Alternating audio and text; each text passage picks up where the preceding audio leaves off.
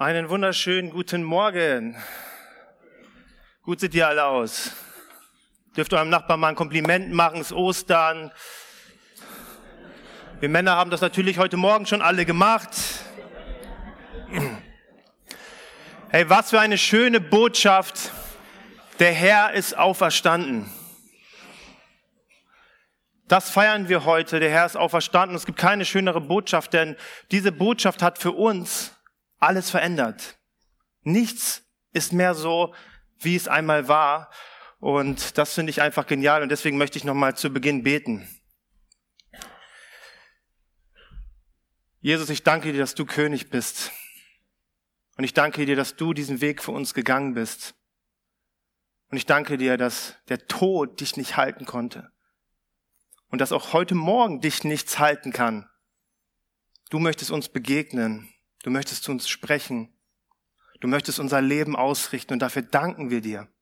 Ich möchte dich bitten, dass du unsere Herzen öffnest für das, was du heute Morgen jeden Einzelnen sagen möchtest und dass du mir Gnade schenkst, ja zu sagen, was du durch mich sprechen möchtest. Amen. Okay, ich möchte mal mit einer kleinen Geschichte anfangen.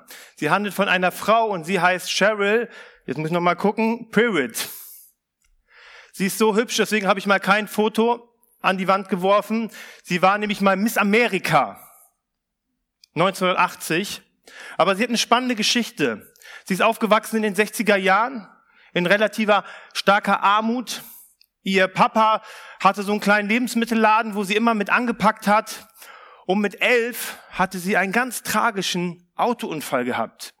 Ihr Gesicht musste mit 200 Stichen genäht werden und sie lag erstmal oder saß dadurch erstmal im Rollstuhl. Aber sie hat sich zurückgekämpft. Und 1980 wurde sie zu Miss Amerika gekrönt.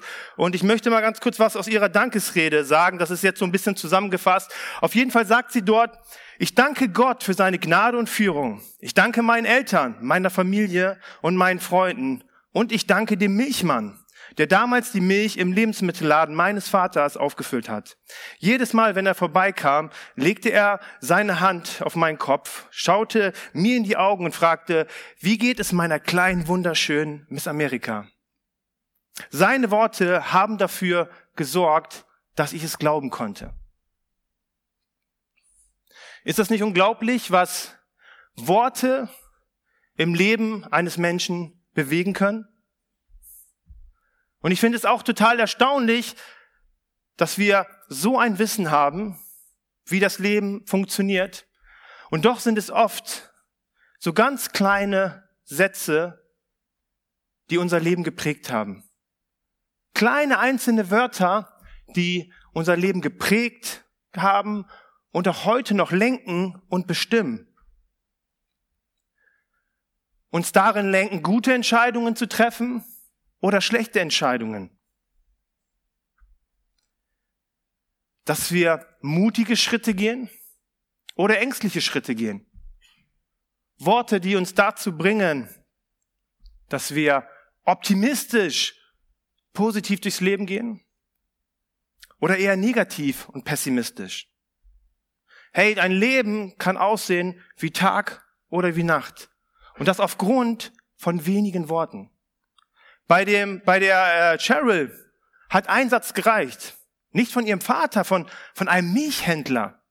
Und das hat sie angespornt, in ihrem Leben etwas zu glauben, was kein anderer geglaubt hat. Sie ermutigt, einen Weg zu gehen, wofür vielleicht andere Menschen sie belächelt haben. Und ich möchte dich heute Morgen fragen, was sind eigentlich deine Leitsätze in deinem Leben? Was lenkt deinen Alltag? Was lenkt deine Ziele? Deine Entscheidungen. Und wir können noch konkreter werden, hey, was lenkt eigentlich dein Glauben? Und eins ist klar, jeder von uns hat so welche, wenige oder auch viele Sätze in seinem Leben tief in sich drin. Und sie prägen und entscheiden viel mehr über unser Leben, als uns das manchmal lieb ist. Und auch ich musste immer wieder und stell das auch immer wieder fest, dass mich manchmal Leitsätze antreiben, und die müssen gar nicht schlecht sein, können auch gut und gut gemeint sein, aber sie sind so gar nicht die, die von Gott kommen. Gerade Ostern zeigt uns, dass alles so ganz anders ist. Dass Gott so ganz anders ist, als wir das mit unserer menschlichen Logik so greifen können und unsere Gesellschaft auch prägen will. Ich stelle zum Beispiel an Ostern fest, dass Gott ziemlich unfair ist. Denkst du, wie bitte Gott ist unfair? Dass sein Handeln regelrecht skandalös ist. Und das zieht sich fast wie ein roter Faden durch die Bibel durch. Schauen wir uns mal die Menschen an, mit denen er Geschichte geschrieben hat. Hey, da gibt es einen Gauner. Und der heißt Jakob. Er hat sich das Erstgeburtenrecht ergaunert. Und was macht Gott? Gott schreibt mit ihm Geschichte. Auf ihn gründet er und seinen Söhnen das Volk Israel. Oder ein David, Mörder und Kriegsführer. Und was spricht die Bibel über ihn? Ein Mann nach Gottes Herzen. Oder Noah. Noah war gerecht vor Gott. Deswegen hat er ihn gerettet. Und als sie aus der Arche rauskamen, lesen wir von ihm, dass er ein Trinker war. Und Gott schreibt mit diesen Leuten Geschichte. Oder schauen wir uns die, unsere Lieblingsgeschichte an vom verlorenen Sohn. Und man könnte sagen, unfairen Vater. Da ist ein junger Mann, der fordert das Erbe von seinem Vater. Er verprasst das, lebt in Saus und Braus. Und dann kommt er angekrochen. Und was macht der Vater? Er empfängt ihn mit offenen Armen. Er küsst ihn, er umarmt ihn und er schmeißt eine riesige Party für diesen Taugenichts. Und dieser arme andere Bruder, der treu war, der nie was gefordert hat, der bekommt keine Party. Und heute hören wir von diesem Jesus Christus. Ganz anders als bei diesen Menschen, mit denen Gott Geschichte geschrieben hat. Wir hören vom Sohn Gottes, der Mensch wurde, der uns gezeigt hat, wie Gott sich das eigentlich für uns, sich das gewünscht hat. Er geht diesen Weg ohne Schuld, ohne Makel. Er ist gut zu den Menschen. Und was hören wir? Der gerade landet am Kreuz. Das Symbol der Römer für einen gescheiterten und verurteilten Menschen. Das Symbol für Demütigung und Erniedrigung. Und doch, doch sehen wir diesen Jesus am Kreuz, und er spricht einen sehr interessanten Satz in seinem Scheitern, nämlich, ich baue ein bisschen Spannung auf, ja? Sebastian, du musst mir helfen. Okay, dann sage ich so. Es ist vollbracht. Der hängt da am Kreuz, alle lachen ihn aus, seine Liebsten weinen und er sagt, es ist vollbracht. Und im Griechischen ist das nur ein Wort und es heißt Tetelestai und es bedeutet so viel wie etwas ans Ziel gebracht zu haben, etwas geschafft zu haben. Als Jesus das am Kreuz sagte, da haben die Leute gedacht, was redet der da? Die Juden und die Römer, die haben gelacht. Doch heute, im Lichte von Ostern, wissen wir, dass dort, was er am Kreuz vollbracht hat, was haben wir gerade gesungen? Das haben wir schon ausgesprochen. Er hat den Tod und die Sünde überwunden. Kurzfristiges Scheitern war ein eigentlicher Sieg. Sein Sterben hat für uns den Weg zum Leben eröffnet. Es ist vollbracht. Hey, das sind drei kleine Worte, aber die in ihrer Kraft in unserem Leben so viel mehr sein möchte, als nur ein Ereignis, was wir Sonntag feiern. Ein kleiner Satz, der die Kraft hat, dein Leben grundlegend und so positiv zu verändern, wenn du diesen Satz zu deinem Leitsatz machst. Wenn du heute das erste Mal hier bist, noch nie von diesem Jesus gehört hast, dann lass mich dir kurz sagen, was es bedeutet, dass er es vollbracht hat. Es bedeutet, dass Jesus alles erfüllt hat, was notwendig war, damit wir frei von unserer Schuld sind wir frei vor Gott stehen können und mit ihm versöhnt sind, damit wir in ihm neues Leben haben. Jesus hat uns keine zweite Chance gegeben, sondern neues Leben. Und das hat er uns ermöglicht. Und du und ich, wir können wirklich absolut nichts dazu beitragen, dass das mehr oder weniger für unser Leben gilt. Ich finde Epheser 2, Vers 8, okay, bringt das so schön, also ihr müsst heute gut zuhören, auf den Punkt, Dort lesen wir, denn aus Gnade seid ihr errettet, durch den Glauben, und das nicht aus euch, Gottes Gabe ist es. An Ostern feiern wir Gottes Gnade. Gottes unfaire, vollkommen unverdiente und skandalöse Gnade. Und die ist uns widerfahren. Nicht aus uns, sondern aus seiner Gnade. Aber ich muss auch immer wieder feststellen, auch in der Vorbereitung dieser Predigt, dass Gnade gar nicht so eine einfache Sache ist. Gnade so anzunehmen, wie Jesus uns sie gibt, ist gar nicht so einfach. Und ich mache mal einen kleinen Test mit uns. Und wir müssen mal ehrlich sein, du musst dich nicht melden oder sowas, aber stell dir selber mal diese Frage. Glaubst du, dass Gott dich eher lieben kann, wenn du gut bist? Schau mal dein Gebetsleben an. Fällt es dir leichter, Gott zu bitten, Gott zu preisen, wenn alles gerade gut bei dir läuft und du die Dinge richtig machst? Oder bist du betrübt? Kommst du so beschämend vor Gott, wenn es mal bei dir gerade drunter und drüber läuft und du eigentlich Gottes Kraft brauchst? Oder hegst du sogar vielleicht insgeheim den Verdacht, dass Gott dich auserwählt hat, für dich gestorben ist, weil du zumindest, weil du es doch verdient hast? Zumindest mehr als die verdient haben? Wenn wir ehrlich zu uns sind. Ich kann auf jeden Fall sagen, ich kenne diese Gedanken. Und ich merke darin, wie schwer es ist, Gnade wirklich in meinem Leben anzunehmen und darin zu leben. Dass Jesus es wirklich vollbracht hat und ich das nicht das Geringste hinzufügen kann. Es nicht meine frommen Gebete sind, nicht meine guten Taten, nicht, dass ich mich geändert habe, sondern ganz allein, dass er es vollbracht hat. Ich absolut nichts vorzuweisen habe, blank vor Gott stehe mit leeren Händen und nur seine Gnade habe. Amen. Aber das ist es, was unser Leben wirklich verändern kann. Gnade. Was uns helfen kann, ein starkes Leben zu führen. Doch die Frage ist, warum fällt uns Gnade eigentlich so schwer, wenn es doch so schön und einfach eigentlich ist? Jesus gibt uns in Matthäus 20 ein Beispiel. Da spricht er vom Reich Gottes und er beschreibt Gott als einen Weinbergbesitzer. Und dieser Weinbergbesitzer äh, geht früh morgens auf den Marktplatz und er sucht ein paar Arbeiter und sagt zu ihnen, hey, ich habe hier ein bisschen Arbeit auf dem Feld und er macht einen Tageslohn mit ihnen aus, ein Silberstück. Und die Leute sagen, alles klar, sie fangen an zu arbeiten. Und am Mittag geht der Weinbergbesitzer nochmal zum Markt, holt nochmal ein paar äh, Arbeiter und am Nachmittag tut er das nochmal. Und am Ende des Tages ruft er alle zusammen sagt so, hey Leute, Hammerjob. Und die, die am Nachmittag kommen, dann kommt ihr mal zuerst her, ich gebe euch den Lohn. Und sie bekommen auch ein Silberstück. Und die, die morgens angefangen haben zu arbeiten, denken so, wow, die kriegen Silberstück, obwohl die nur eine Stunde gearbeitet haben. Hey, was kriegen wir denn denn erst?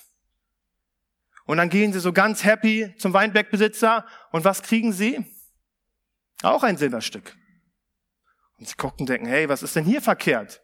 Und sie fangen an zu meckern und sagt so, hey, wir haben hier den ganzen Tag geschuftet. Und die, die so ein bisschen gearbeitet haben, du behandelst sie genauso wie wir, wie uns. Und der Weinbergbesitzer sagt so, hey, ich habe euch kein Unrecht getan. Haben wir nicht abgemacht, dass ich euch ein Silberstück gehe? Und kann ich nicht entscheiden, was ich mit meinem Besitz mache? Und dann sagt er, oder bist du neidisch, weil ich großzügig bin? Wenn wir diese Geschichte lesen, dann denken wir natürlich so, ja, ist, ist richtig, was Jesus sagt. Jesus hat immer recht. Aber ich kann diese Arbeiter gut verstehen. Und darin zeigt uns Jesus auch das Problem. Gnade ist nicht berechenbar wie ein Tageslohn. Bei, Ta bei Gnade bekommst du nicht, was du verdienst. Es geht nicht darum, wer ist die Leiter weitergeklettert. Wer hat diesen Stand oder diesen Stand? Nein, es ist ein Geschenk Gottes. Und das hat die Männer verärgert. Und das ist es, warum es uns so schwer fällt, Gnade anzunehmen oder darin zu leben, weil es vollkommen dem Lebensprinzip widerspricht, was in unserer Welt gilt.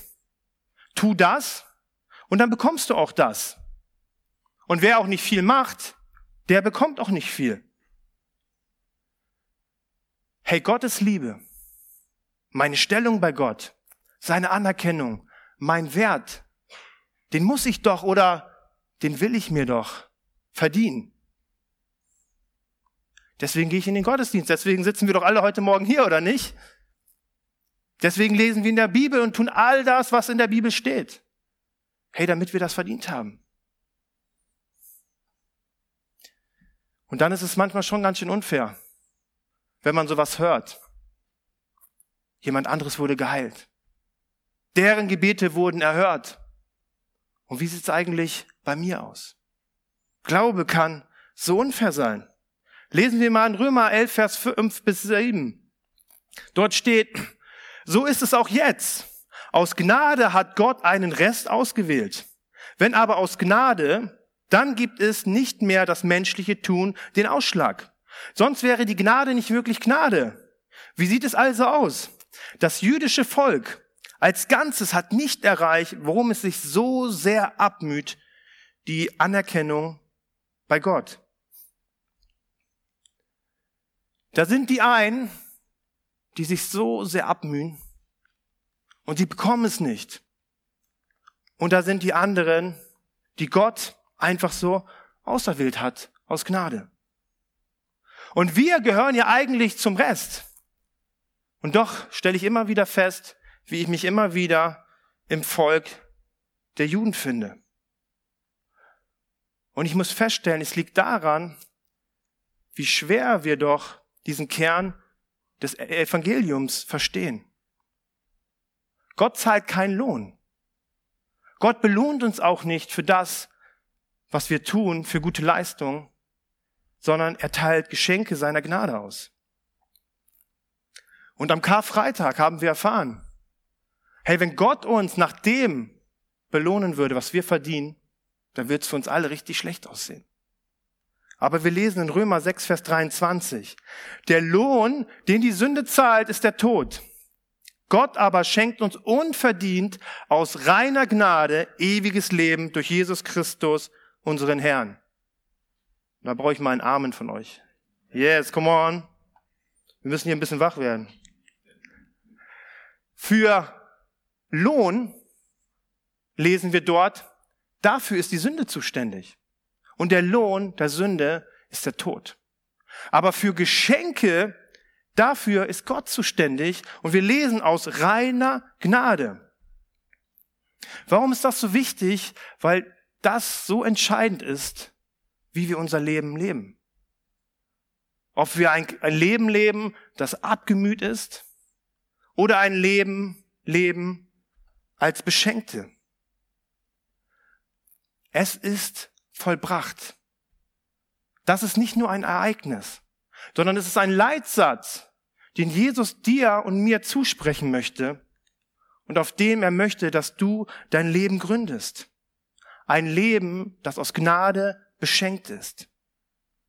Aber es ist so schwer, weil dieser Satz, all dieses religiöse Denken, was unbewusst so oft in uns schwirrt, auf den Kopf stellt nämlich, dass es nicht um Leistung geht. Und das hat das jüdische Volk damals nicht verstanden. Das verstehen wir auch heute so schwer.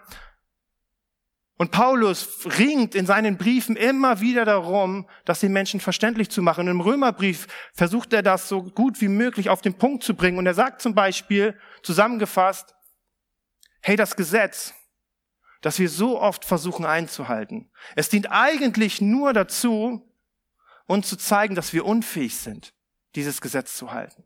Es möchte uns eigentlich nur zeigen, in was wir uns einer Not wir uns befinden und dass wir die Erlösung Jesu Christi brauchen.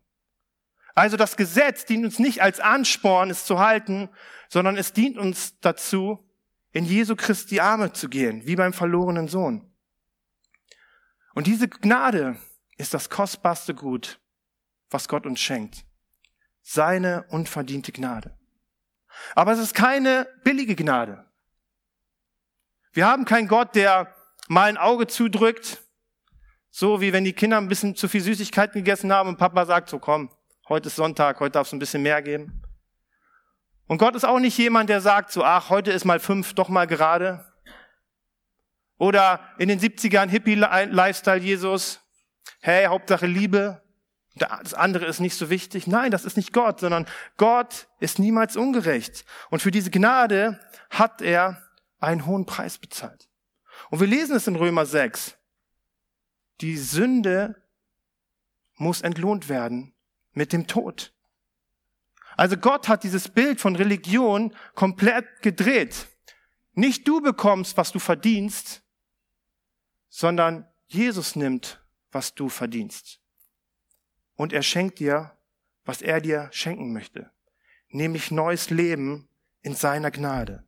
Der, der ohne Makel war, der, der ohne Fehler war, den hat er für uns zur Sünde gemacht, damit wir nicht diesen Preis bezahlen müssen, sondern damit wir das Leben haben. Und das ist der Unterschied. Jesus tut das, wozu wir nicht in der Lage sind, weil wir es ihm wert sind, weil er dich liebt, weil du für ihn wertvoll bist, weil er will, dass du in seiner Gnade lebst. Aber diese Gnade immer mehr zu verstehen und in sein Leben zu lassen, hey, das ist der Schlüssel, wodurch sich die Tore des Himmels öffnen. In Gnade zu leben, das öffnet die Tore des Himmels. Das öffnet uns ein Leben, was Jesus uns vorgelebt hat. Ein Leben in Gnade öffnet uns die Quelle der Liebe und der Kraft Gottes. Ein Leben in der Gnade lässt unseren Hunger nach Gott wachsen. Lässt unsere Hingabe und Sehnsucht nach Gott wachsen. Das bewirkt die Gnade. Paulus schreibt in Römer 5, Vers 17, der wenn infolge der Übertretungen des einen der Tod zur Herrschaft kam durch den einen, wie viel mehr werden die, welche den Überfluss der Gnade und das, das Geschenk der Gerechtigkeit empfangen, im Leben herrschen durch den einen, Jesus Christus. Hey, was für eine starke Verheißung für dein Leben. Die, die den Überfluss der Gnade erfahren, hey, die werden in ihrem Leben herrschen durch Jesus Christus.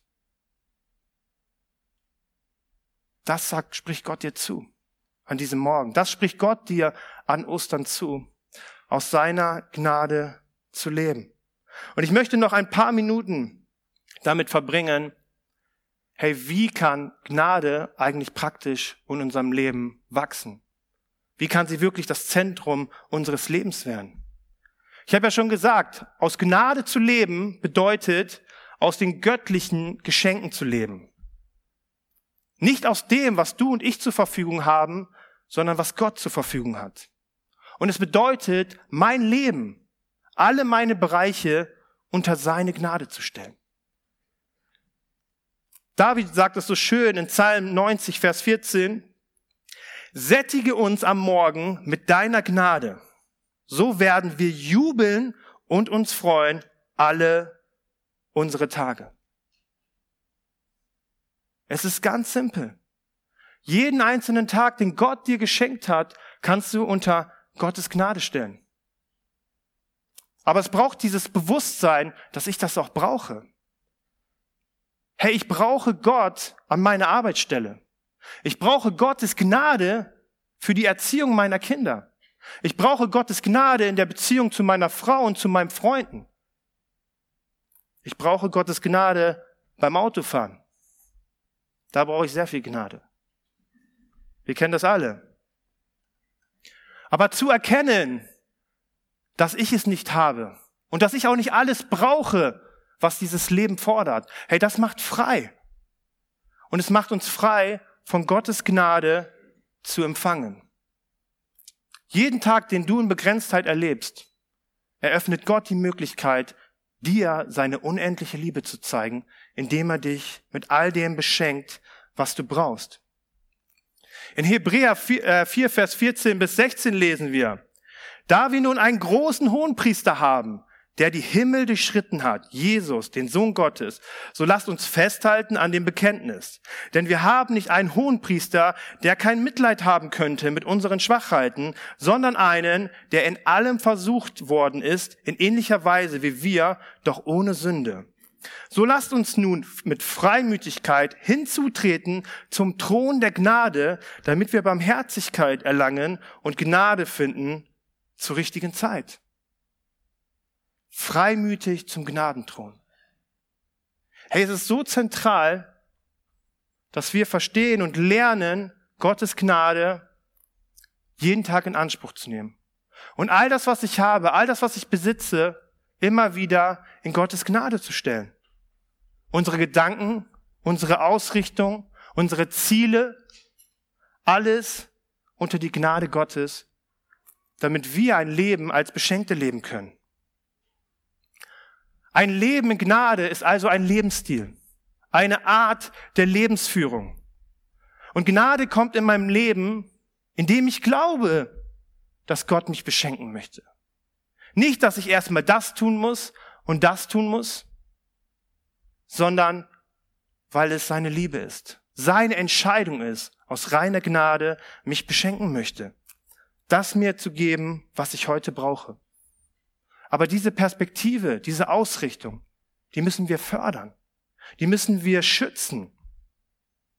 Und es funktioniert nur, wenn ich meinen Blick von all dem, was mich beschäftigt, all den Problemen abwende und mich Jesus zuwende. Dass ich ihn lobe, dass ich ihn groß mache und seine Gnade in meinem Leben groß wird. Hey, wir haben in den letzten zwei Jahren, wir sitzen ja immer noch ein bisschen drin in dem Boot, haben wir Corona erlebt. Und ich möchte auf gar keinen Fall diskutieren, ob der Umgang mit der Pandemie richtig oder falsch war. Aber ich möchte nur deutlich machen, dass die letzten zwei Jahre ein Thema als zentrales Thema unseres Lebens gemacht wurde. Und das hat unser ganzes Leben dominiert. Wenn ich mich mit Freunden getroffen habe, mit Familie getroffen habe und man hat sich immer so gut vorgenommen zu sagen, wir reden heute nicht über Corona, und wir haben immer über Corona gesprochen. Natürlich hat das, war das eine krasse Sache, aber ich möchte einfach nur sagen, wenn man eine Sache zentral in den Mittelpunkt stellt, dann wird es alles andere dominieren. Und wenn die Gnade Gottes nicht das Zentrale ist, was unseren Glauben ausmacht, dann werden immer andere Sachen unser Leben dominieren. Aber stell dir mal vor, Das ist immer unser geheimes Zeichen hier. Aber stell dir vor, was in deinem Leben passieren kann, was in dieser Gemeinde, in allen Gemeinden passieren kann, wenn die Gnade Gottes der zentrale Kern unseres Lebens ist, der zentrale Kern unserer Gemeinde ist. Hey, was für Möglichkeiten Gottes können in unserem Leben passieren? Was kann sich alles verändern? Und das alleine aus seiner Gnade. Ich möchte dich nochmal zum Schluss fragen, meine Anfangsfrage. Hey, was sind deine Leitsätze, die dich geprägt haben und die dich vielleicht heute noch lenken und bestimmen? Hey, sind das eigentlich Gottes Leitsätze? Oder sind es welche, die du dir selbst oder andere auferlegt haben? Ich finde es so genial. Jesus Christus ist auferstanden. Und das bedeutet, dass nichts in unserem Leben festgeschrieben sein muss außer er selbst und seine Gnade. Und es ist so genial, dass wir das Kreuz haben. Es ist nicht nur etwas, wo Jesus für uns gestorben ist, sondern wo wir selber jeden Tag, wie der Psalmist hingehen, man hingehen kann und ableben kann, was nicht zu meinem Leben gehört. Du musst nicht mit diesen Dingen leben, mit diesen Leitsätzen, die dich vielleicht einengen, die dich klein machen, sondern du kannst sie ablegen am Kreuz. Du kannst sagen, das gehört nicht mehr zu mir. Jesus Christus, du bist dafür gestorben. Du darfst dich dem Leben öffnen, das Gott für dich hat. Hey, oder versuchst du immer noch Gottes Gnade und Gunst dir zu verdienen? Oder stehst du wirklich in der Gnade? Ist dein Leben, dein Glaube gerade eher so abgemüht? Schleppst du dich so mit aller Kraft sonntags in den Gottesdienst, versuchst noch irgendwie ein Kapitel in der Bibel zu lesen und alles ist irgendwie Krampf? Oder erfährst du deinen Glauben, deine Beziehung zu Gott als ein Gnadengeschenk? Gottesdienst, sein Wort, Lobpreis, in seiner Beziehung zu leben. Erlebst du das gerade als Geschenk Gottes? Wenn nicht, hey, dann richte dich neu wieder darauf aus. Richte dich neu darauf aus und lass dich von dieser Liebe und der Gnade Gottes neu berühren. Denn eins ist sicher für dich. Und das hat Jesus gesagt. Und ich möchte es dir nochmal zusprechen. Es ist vollbracht. Nicht du musst es tun, sondern er hat es für dich vollbracht. Und er möchte, dass du ein Leben führst als Beschenkter. Ein Leben aus seiner Kraft. Dafür ist er auferstanden. Und wir lesen im Hebräerbrief, freimütig dürfen wir zum Gnadenthron gehen. Und wir werden jetzt noch einen Song singen. Und ich möchte dich einladen, diese Zeit zu nutzen, auf Gott zu reagieren. Freimütig dürfen wir zum Gnadenthron und empfangen, was wir brauchen. Und Gott weiß, was du brauchst. Gott weiß, was dein Herz bewegt. Und du darfst frei zum Gnadenthron kommen, weil er dich liebt, weil er für dich gestorben ist und weil er für dich auferstanden ist. Das ist die frohe Botschaft an Ostern. Es kommt nicht auf uns an oder auf, auf, auf dich an, sondern Jesus Christus hat es verbracht. Ich möchte nochmal beten. Jesus, ich danke dir, dass du uns Ostern geschenkt hast. Etwas, was so schwer zu begreifen ist, obwohl es doch so einfach ist. Ich danke dir, dass du diesen Weg für uns gegangen bist, den wir nicht gehen konnten. Und ich bitte dich, Herr, dort immer wieder, wo wir versuchen, diesen Weg selber zu gehen, uns deine Liebe zu verdienen, dass wir es am Kreuz ablegen und uns ausrichten auf deine Geschenke, deine Gnadengeschenke, weil dazu hast du uns berufen. Ich danke dir, dass du unser Herz kennst. Du kennst unsere Schwachheit, du fühlst, was wir fühlen. Du bist Mensch gewesen. Aber ich danke dir, dass du den Weg freigemacht hast zum Gnadenthron. Und dass wir ein Leben nicht in Begrenzung, sondern ein Leben in Freimut leben dürfen, weil du alles vollbracht hast. Ich bete, dass diese Botschaft unsere Herzen verändert, dass sie unsere Herzen, unser Leben lenkt und wir erfahren, Gott, wie viel größer und herrlicher du es eigentlich mit unserem Leben meinst. Wir wollen dich ehren und wir loben dich, Herr, dafür, dass du gestorben bist und dass du auferstanden bist. Amen.